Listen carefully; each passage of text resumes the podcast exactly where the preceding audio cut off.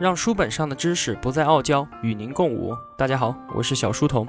今天啊，要和大家好好聊一聊一件十年前的旧事儿——吴英集资诈骗案。很多同学啊，都应该知道这个事情。吴英呢，一九八一年出生在浙江省东阳市的一个农村家庭。那么和我一样，是一个八零后，出生在一个并不富裕的家庭里面。他的父亲呢是一位包工头，母亲呢是一位地道的农民。在周围的人们看来啊，吴英她就是一个普通的八零后女屌丝，没有任何的社会背景。她二十六岁的时候就一夜暴富，成为了风光无限的亿万富姐，以三十八亿的身家栖身于二零零六年胡润中国富豪榜第六十八位，中国女富豪榜第六位。但是好景不长。短短的十个月之后，吴英就被捕入狱，以集资诈骗罪一审被判处死刑。这个啊，真是人生的大起大落。我们先看一下他是怎么样神话般的崛起的。一九九七年，吴英进入东阳市技术学院就读财会专业。那么技校都还没有毕业，他就辍学啊，跑到他姑姑的美容院里面去学习美容技术去了。后来呢，认识了她的丈夫，名字叫做周洪波。两个人啊，就一起开了一家美容院，走上了经商之路。但是她的丈夫啊，也并不是腰缠万贯，或者是背景殷实。吴英的崛起还是归功于她自己过人的商业头脑和对商业前景敏锐的洞察力。那么，在她开了美容院之后啊，她就开始辗转广东、浙江一带，经营一些娱乐项目。当时几年，她美容院里面的羊胎素项目帮她挣了不少的钱。紧接着，她又开了东阳最大的足浴店，叫做千足堂。然后又嗅到了汽车租赁业的商机，吴英呢就拿他原先积累的一些资本，一口气买下了十多辆车。寒流来袭的时候，他又开了韩品服装店。之后他又收购了喜来登娱乐城，成了娱乐城的老板娘。那么到了两千年以后啊，吴英捕捉到了一个很大的商业机会。那个时机啊，现在我们都知道了，投资房地产嘛，做一只风口上的猪呗。当时啊，全国很多城市的楼盘，吴英都有涉及到。他就开始啊炒住宅、炒商铺，那么做这些事情。到了二零零六年呢，吴英就变得更不得了了，开始玩大手笔。他投资了三点五个亿，他投资三点五亿，注册了十二家公司，成为本色集团股份有限公司法定代表人。就这样，号称最年轻女富豪的她，以及她的本色集团横空出世，包括啊本色商贸、本色洗业、呃本色广告、本色酒店、本色电脑网络。还有本色婚庆服务、本色物流、这个本色装饰材料，反正等等等等，本色系公司啊是一家接一家的注册，并且呢，他投资了大量的不动产，甚至已经买下了东阳市当时的一整条街，当地啊都称之为本色街。这个时候，他的总资产就达到了三十八亿，在东阳已经没有人不认识他了。但是呢，这些资本投入并不都是他通过商业运作累积出来的。在二零零六年之前，吴英的资产也就只有千把万元。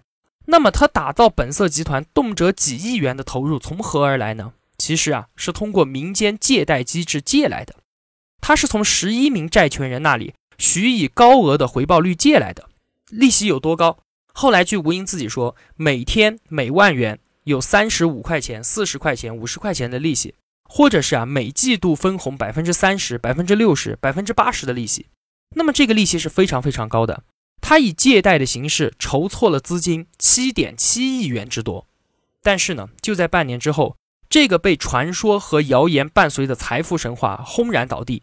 二零零七年三月十六日下午四点半，在事先没有任何征兆的情况下，本色集团在东阳的所有门店，短短几分钟之内，全部都被东阳警方控制了。当晚啊，就公告宣布。吴英已被当地公安机关刑事拘留，理由是非法吸收公众存款。二零零九年十二月，金华市人民法院以集资诈骗罪一审判处吴英死刑。二零一零年一月，吴英不服一审判决，提请上诉。二零一二年一月，浙江省高院进行二次判决，驳回了吴英的上诉，维持原判。二零一二年四月，最高人民法院不核准吴英死刑，发回浙江省高院重审。二零一二年五月。浙江省高院对吴英终审判决死刑，缓期两年执行。就这样，由吴英一手打造的本色集团，涉及了广告、地产、商贸、网络等众多领域。但是啊，他的本色神话就如同黄粱一梦，仅仅存活了十个月。那么吴英一审被判处死刑之后啊，民间对于吴英是否罪该致死这件事情议论纷纷，很多人都同情吴英，认为罪不当死这样的观点啊，占据了一边倒的位置。在这里啊，我们先说明，我们不就吴英案深入讨论死刑存废的问题。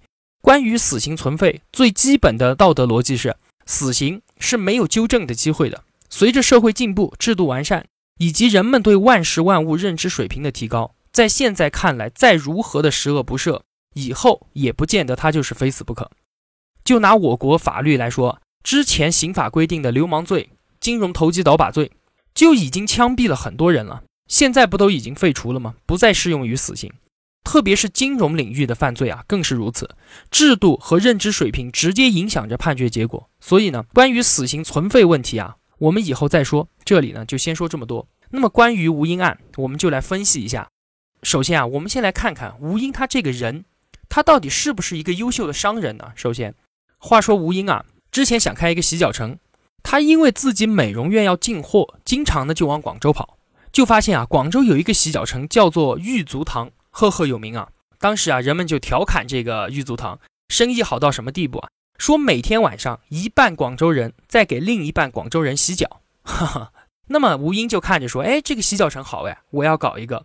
然后他就跑去找玉足堂谈加盟，但是啊，吴英在的那个地方东阳，当时还是个小地方，又太远，玉足堂呢没有让他加盟的意向，就谈不下去了。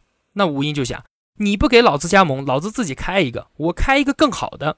但是啊，他本人对足浴这个行业没有什么经验，也没有基础，于是呢，他天天跑去玉足堂泡脚，学习里面的管理服务是怎么搞的。他就在旁边学。另外呢，看哪个经理、哪个按摩师不错，他就把人家挖走。后来啊，二零零五年回到东阳，吴英就开了千足堂，里面所有的按摩师和主管全部都是广州的，他通通给挖到自己的洗脚城里面来了。还有吴英开的本色洗衣、本色洗车，玩的是什么销售策略？人家是这样玩的：说每天投一百个来我这里洗衣服的顾客免费洗车，免费。用免费补贴用户的模式吸引客户，聚集人群，之后再通过更优质的其他服务来赚钱。哎，你想想，人家在零五年、零六年的时候就已经用现在的互联网营销模式了，提供免费的有价值的服务，打开流量入口，这不就是我们最熟悉的现在玩的营销模式吗？你想想看啊，网络游戏这个三六零，还有滴滴打车，最近几年不都是这么玩的？还有吴英开了三家酒店。名字叫做假日酒店、概念酒店和精品酒店。据说啊，这些酒店里面的房间，每间的装修风格都完全不一样，有的像溶洞一样，而且里面很多装饰品啊都是吴英他自己挑的，住着非常非常的舒服。那个时候啊是非常非常新颖的，而且吴英是想把酒店做大的，有完整的商业计划。在那个时候啊，如家、汉庭像这样全国大型的连锁酒店啊也才刚刚起步，都还不怎么流行。吴英这个时候呢，就已经有这方面的商业规划了哦。所以当时啊，人们提起本色是要竖大拇指的。当时对于推动东阳市的知名度啊，都是有积极的影响力的，是当时当地人的骄傲啊。所以从上面几件事可以看到，吴英呢，其实是一位具有商业头脑、敏锐眼光和魄力的优秀年轻企业家。那我们再从道德方面来看看吴英这一个人啊。首先呢，吴英她就是一个可爱的八零后小女孩。在她名声大噪的时候啊，有一个记者啊跑过去采访她。记者说：“我给你拍个照吧。”吴英说：“不要不要，我要自己拍。你你拍出来的不好看。”于是呢，掏出手机，四十五度角，咔，漂漂亮亮的。这名记者啊，后来回忆起吴英，就觉得吴英她就是一个胖胖的、爱漂亮、爱打扮的小姑娘嘛。在吴英的朋友圈当中啊，她为人也非常的仗义。他并不只顾着自己赚钱，如果遇到好的赚钱机会，他会把信息分享给他的朋友们。而他的朋友们因此赚了钱呢，又会回馈给他更有价值的信息。吴英呢是带着周围的人实现共同富裕啊。还有吴英啊，他这个人很讲诚信。他有一次向他朋友借了四千万来炒这个铜期货，这件事情就亏了三千万。但是呢，最后还是按照当时的约定，吴英还给了他朋友本金连利息五千四百万元。也正是因为这样守诚信，后来才会有越来越多的人愿意借钱给他。他对自己的员工也非常的不错哎，小的部门经理年薪十万，技术人才年薪十二万，十年前啊给这个工资不算低了吧？那么吴英留给我们的印象啊，不是一个尖酸刻薄、义薄寡恩的人，而是一个立体的、鲜活的。人性里面还有很多美好闪光点的八零后姑娘。我一直强调他是八零后，因为他被捕的时候啊，仅仅只有二十六岁。再回到案件本身，在吴英集资诈骗案里面啊，说到诈骗，一定有受害人，对吧？一定有提机好喊被他骗得倾家荡产的受害人，是吧？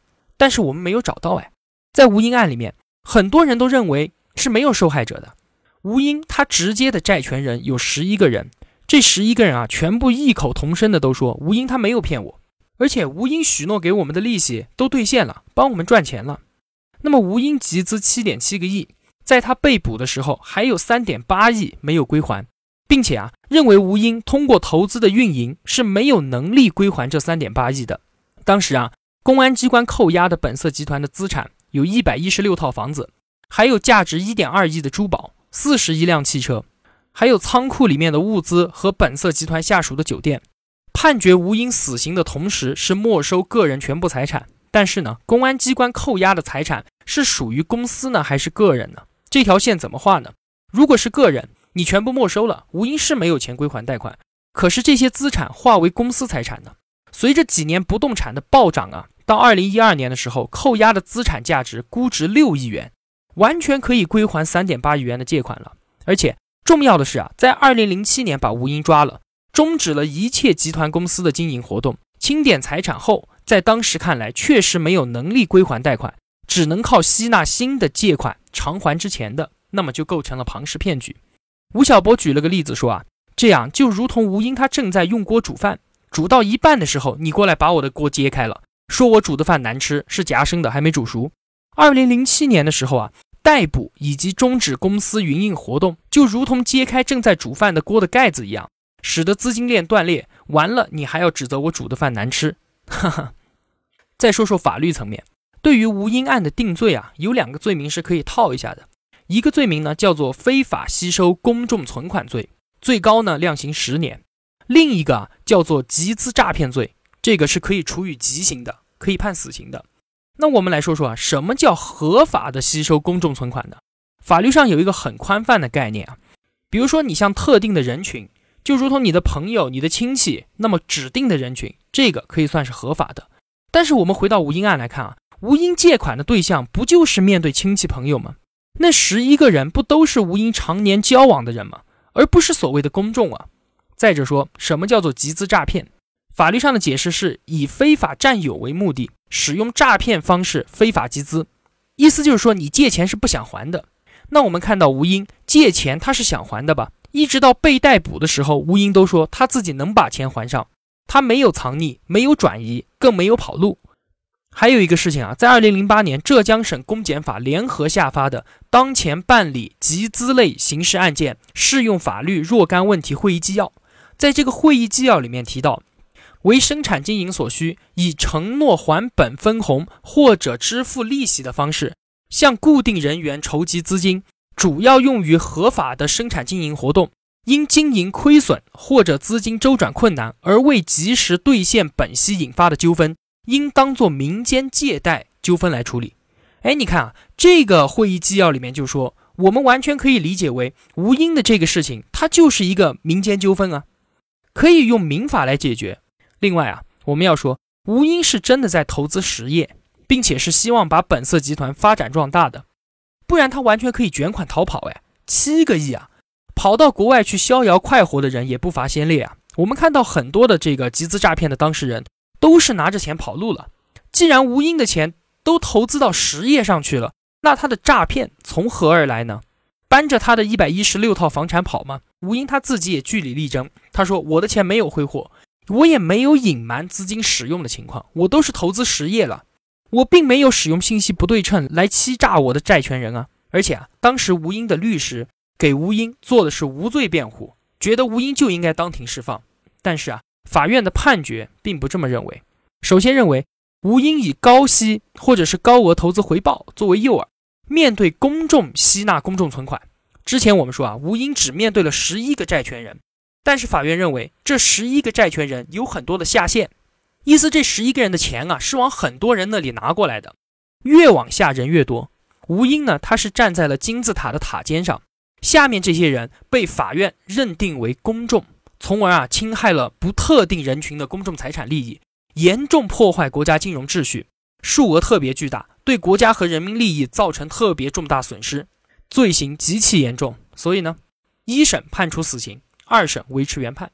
一审宣判死刑的时候啊，在场的有一个记者说，吴英是一脸的平静，并没有当场崩溃。过了几秒钟之后，吴英的眼睛红了。被带出法院的时候啊，吴英还回头和他的家人们说：“你们保重。”她真是一个坚强的女孩。走出法院了，她的眼泪才流下来。宣判以后，吴英可以提请上诉，但是上诉的有效期只有十天。过了好几天了，吴英一直都没有提出上诉。哎，吴英的父亲都急了，跑到北京去找律师，让律师去看守所问问吴英是什么个情况。但是啊，律师到看守所，吴英都不见。当时人们啊解读这一件事情，就说吴英他自求一死了。吴英也认为有人要他死，结局已定，再反抗也是没有意义。一直到第十天有效期的最后一天的下午，吴英啊他才提出上诉。为什么吴英会如此的绝望呢？我们又观察到一个事实：涉及吴英案一共有八个人，但是啊其他七个人都是用吸纳公众存款罪定罪的，罪名很轻，唯独吴英定罪集资诈骗。其中有一个人啊，叫做林卫平，他是义乌的文化局纠察中队长。他从义乌呢就借了四点四个亿放贷给吴英。这个人啊，林卫平只判了六年。而且林卫平涉及非法吸纳七十多人公众存款，他还有其他的上限。除了四点四亿借给吴英之外，还有其他的钱是是借给别人的，不单单是吴英一个人。那为什么非要判吴英死刑呢？郎咸平打趣的说啊，电视剧里突然要一个人死。多半都是杀人灭口。我们注意到啊，林卫平和其他人吸纳的公众存款，很大一部分来源于公务员，很多的浙江公务员都参与到当地的民间借贷活动中。那我们就要问了啊，公务员怎么会有钱呢？那么钱的来路就成了当时很大一部分人质疑的问题。在江浙一带啊，公务人员参与到民间借款是非常普遍的事情。一个事实。可能大家其实并不知道，在很长的一段时间里面，沿海一带的城市因为工资低嘛，为了给公务人员谋福利，银行呢是有免息贷款业务的。根据你公务员级别的不同，也区别了贷款的金额。比方说你是科级，那么贷给你几万块；你是处级，贷给你几十万；厅级啊，甚至可以贷给你上百万。银行是以很低的利息，或者是直接免息贷给你，所以就是为什么这么多的公务人员参与到江浙一带的民间集资循环里面。我们排除行贿受贿不说，很大一部分就是这个里面来的，是银行里面的钱。所以啊，吴英案爆发之后，各地的银行也悄悄地停止了这一项业务。还有个很有意思的就是啊，作为公务员放贷，它的风险更小。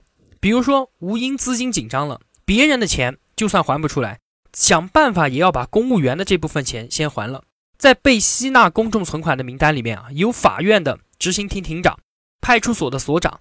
本来这些人的职责就是监管，但是啊，当拥有公权力的人参与到民间借贷活动中来，那么吴英的案件就再次的被复杂化了。很多求情者把主要诉求放在了地方官员贪腐和资产的处置不当性上。有传言说。东阳当地政府官员啊，私自拍卖了被没收的资产，而吴英在庭审过程中也交代了一些官员参与高利贷活动的事实，以至于有十多名官员集体向上级写信陈请，希望严惩吴英。在很多人看来啊，这些人正是想要杀死吴英的凶手。大家呢也开始发出不同的声音，希望啊公权力的介入，不要让吴英死得不明不白，不希望因为他的集资对象的特殊性，使得整个案件。变得不公正，哈讲了这些，大家有什么感觉？然而，这个事情分析到这一步，远比之前我们讲的要深刻的多。其实，真正想杀死吴英的，并不是某个人或者某些人，而是制度本身。像类似吴英这样的案件啊，吴英还不是第一个。说给大家听听，在一九八六年发生了台汇事件，当时温州九县两区三十多万人卷入到民间借贷活动中。涉及金额高达十二亿元之多。一九八六年的时候啊，涉及金额达到十二亿之多。那么当时由于无法可依，地方政府不知道怎么管控，很快的就转化为恶性的高利贷事件。后来资金链突然断裂，各地啊相继爆出汇主潜逃的消息，台汇体系瞬间雪崩。短短三个月的时间里面，温州全市有六十三个人自杀，两百多个人潜逃，将近一千人被非法关押，五万多户的家庭破产。这个是建国以来啊最为恶劣的金融破产事件。地方政府开始抓捕和通缉那些知名的会主，以杀一儆百的方式来平息民愤。一位三十三岁、名字叫做郑乐芬的妇女，被当成罪大恶极的首犯，判处死刑。在浙江啊，作为民间钱庄的头的人，很大一部分都是三十岁到三十五岁，文化程度比较低的年轻妇女。哈哈，这个啊，可能是浙江妇女的信用比较高吧。那么当时郑乐芬案啊，也是在法律界引起了重大的争议，就和现在吴英案一样一样的。当时啊，郑乐芬是被判金融投机倒把罪，判处死刑。但是有人觉得啊，郑乐芬的这个事情仅仅就是非法集资啊，罪不至死吧？如同吴英是应该被定罪吸纳公共存款，还是集资诈骗一样。但是呢，最终郑乐芬被判死刑。一直到一九九二年的时候，大家已经不再关注这个案件的时候，郑乐芬被枪毙掉了。就在郑乐芬被枪毙之后的九二年到九三年这一段时间，又出现了一次民间集资的高潮，又有一个人被枪毙了。这个人呢是北京机电高科技集团的沈太福。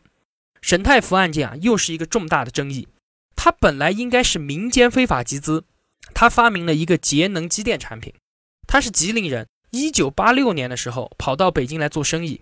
当时的政策啊是不允许注册高科技公司的。第二年，一九八七年的时候就可以了。他个倒霉孩子就是没赶上，就是八六年的时候，在这个时候啊，他要做这件事情还要找一顶红帽子，就是要找一个机构来挂靠。但是实际呢，他是民营企业。到九二年、九三年的时候啊。新产品研发出来，他向银行贷款，银行没贷给他，他就面向全国集资，年息呢是百分之二十四，现在是合法了，百分之二十四的年息啊。当时啊，他向全国集资了十个亿，人民日报还刊登了这件事情，而且还有评论员文章认为这个事情是个好事儿。但是最后呢，沈太福还是被抓起来了，在认定罪名的时候啊，也是困难重重，就如同吴英案，是用非法集资呢，还是金融诈骗呢？沈太福三月份被抓，四月份就被毙掉了。罪名是什么？同学们，你们猜猜。非常可笑啊！他的罪名是贪污公款和行贿罪。哼，这个事情就很有意思了。因为不能注册企业，只能找一顶红帽子来挂靠。本质它是一个民营企业。那结果，沈太福因为贪污自己家里面的钱被枪毙了。另外呢，就在江浙地区，二零一零年和二零一一年还有两个人被认定为集资诈骗罪，执行了死刑的。一个是台州的王菊凤，一个是丽水的叫做杜丽敏。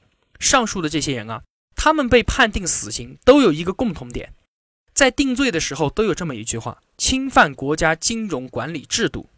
吴晓波说啊，很有一个可能是，再过若干年，随着中国金融体系的市场化改革，我们会发现啊，吴英和上述我们说的这些行为，竟然是符合商业规律和合法的。吴晓波在《激荡三十年》一书中描述过这样一件事。话说啊，一位知名的企业家在酒后感慨地说：“天下所有的改革都是从突破法律开始的。”那么，当今社会啊，一直存在着中小企业融资难的问题。关于说银行应该多资助中小企业，多给中小企业贷款扶持这件事儿，不是银行不想做，而是他做不了。银行呢，是面向大众吸收存款，他们是由制度保护、由政府担保的。银行用他们的专业知识把集资来的钱放贷，由国家来保证集资的存款人得到保护。万一出了问题，国家来赔偿我们。由于银行要保护我们这么多的存款人，所以放贷必须是安全放贷。比如说做房地产可以，大型企业可以。那么对于所谓的高风险的中小企业放贷，他们还真是不能做的，因为它的利率啊就不能太高，利率是国家调控的，百分之五、百分之八，像这个样子可以。所以啊，以至于他根本就不可能向高风险的中小企业放贷，因为高风险起码你要放贷百分之二十、百分之三十的利率，你才有可能收回你的风险成本，对吧？那已经注定这样的银行只能给低风险的大型企业、国企、地方政府放贷，从而保护我们集资存款人。那么像吴英这样的民营企业啊，肯定是银行照顾不到的，那绝对不可能的。所以中小企业怎么办呢？现在政府是鼓励成立民间金融机构，但是这些民间机构是不可以吸纳存款的。意思你可以借钱出去，但是你不能吸纳存款。那么既然这样，这些民间机构就只能依靠你的自有资金，那它的规模怎么可能做得大呢？所以啊，现在的中小企业基本都是靠民间借贷，在香港、在台湾都是非常平常的现象了，成为了中小企业最重要的生存资源，也是孕育了浙江省民营企业，也就是所谓的温州模式。如果要打压它，我们的很多企业都没有生存的机会。政府要理解，要规范，而不是要打压。吴英是不是该被判死刑的关键，就是说民间借贷是不是合理合法的？如果承认浙江的重要性，承认浙江商人对整个中国商业的贡献，那你就不能否认浙江商人赖以生存的土壤。罗胖采访过一个温州的企业家，罗胖就问他：“你做小额担保公司，你是怎么判断哪个企业能盈利呢？你的信用调查你是怎么完成的呢？”当时被采访的这个人嘴边露出了一抹神秘的微笑，他说：“在温州嘛，这么大点地方，打两个电话，谁的企业做的怎么样，不就知道了吗？” 哈，你看看啊。所以啊，民间借贷这件事情，对于在中国的传统亲情，或者是叫做亚血缘网络中来做这件事情，简直就是易如反掌。但是呢，你交给现代的银行体系就难如登天。在二零一二年一月二十五日啊，著名的大律师八旬老人张思之发表了一份致最高人民法院大法官的公开信。在信中啊，张思之重点表达了两个观点：第一，吴英所集资金大多流入当地实体领域。属合法经营范畴，故无诈骗之行为。第二，纵观金融市场呈现的复杂现状，解决之道在于开放市场，建立自由合理的金融制度，断无依持死刑维系金融垄断的道理。这两点啊，分别从法律和制度层面对吴英案做出了剖析。尤其是第二条，当事案件分议的核心。二零零二年，温家宝总理在答中外记者问的时候说啊，社会一直关注吴英案。我想啊，这件事情给我们的启示是：第一，对于民间借贷的法律关系和处事原则，应该是做深入的研究，使民间借贷有明确的法律保障；第二，对案件的处理一定要坚持实事求是。我注意到最高人民法院下发了关于慎重处理民间借贷纠纷案件的通知，并且对吴英案采取了十分审慎的态度。第三。这件事情啊，反映了民间金融的发展与我国的经济发展不适应。现在的问题是，特别是小微型企业需要大量的资金，而银行又不能满足，民间呢又有不少的资金。我们应该允许民间资本进入金融领域，使其规范化、公开化，既鼓励发展，又加强监管。我可以告诉大家，中国人民银行。和中国银监会正在积极考虑将温州的民间金融作为综合改革的试点之一。这个是温家宝总理说的。那么之前说了这么多，我们一直都没有说薛兆丰的观点。哈，我们现在就来看看啊，薛兆丰是怎么来评价这一件事情的。薛兆丰首先啊，他是不认同死刑的，但是呢，他认同法院的最终判决，就是以集资诈骗罪来定罪吴英。这样的判决啊，薛兆丰说在他的意料之中。所以啊，我说他是一位从不媚众的知识分子，具有很强的思想独立性。网上的声音是一边倒的，觉得吴英判的重了。我之前提到的人有吴晓波、郎咸平、张思之，都在为吴英说情。而薛兆丰站出来啊，一一驳斥了那些认为吴英无罪或者是应该轻判的观点。首先是啊，吴英案并不仅仅是单纯的民间集资。如果只是民间集资，薛兆丰认为应该网开一面，甚至是无罪释放。但是啊，吴英案已经构成了庞氏骗局。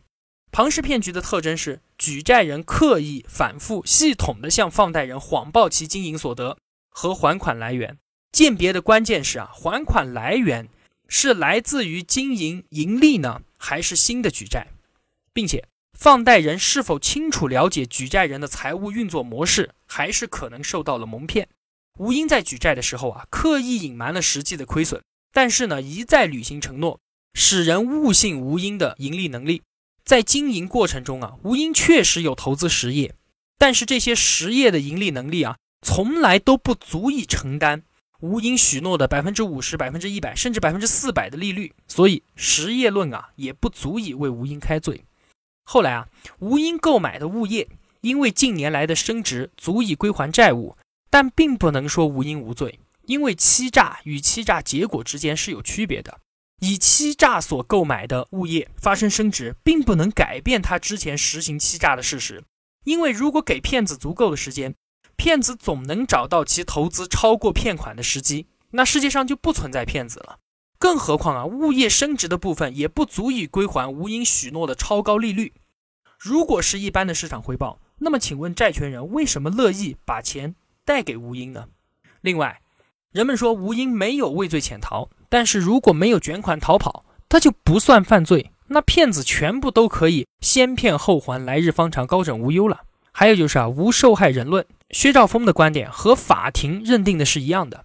吴英的十一个债权人后面还有无数的下线，涉及浙江的东阳、义乌、丽水、奉化、杭州等地都是群众。吴英虽然不直接和群众发生借贷，但是啊，吴英明确知道这些钱的来源。庞氏骗局注定失败，执法者主动出击，才能减少潜在的更大危害。最后，关于吴英案啊，薛兆丰也是谈到了关于民间金融改革的问题，观点和我们之前阐述过的一样。吴英案是中国民间金融乱象的一个外在表现，表现为两多两难，就是民间资金多，投资难；中小企业多，融资难。根本原因啊，是金融体系的信息不对称。有钱的人拿着钱，要花很长的时间才能逐渐的掌握债务人的业务，摸清行业的深浅。推断行业的起伏，到这个时候啊，才敢把钱借出去。要消除信息的不对称，就必须要创造新的金融技术。虽然我们现在看到以余额宝、微信支付为代表的互联网金融产品，这显然是对传统金融模式与金融技术的颠覆式创新。但是啊，要实现整个民间金融的有序发展，我们还有很长的一段路要走。那好了，说了这么多。吴英啊，在二零零九年当选了十大悲情人物。当选词是这么说的：吴英的生命历程像烟花一般，曾经有过一瞬间的灿烂，但烟花的美丽只有一瞬，绽放之后只有灰飞烟灭。民间金融不会因为众叛无因而消失，吴英也不是血祭民间金融和草根金融的第一人，肯定也不是最后一人。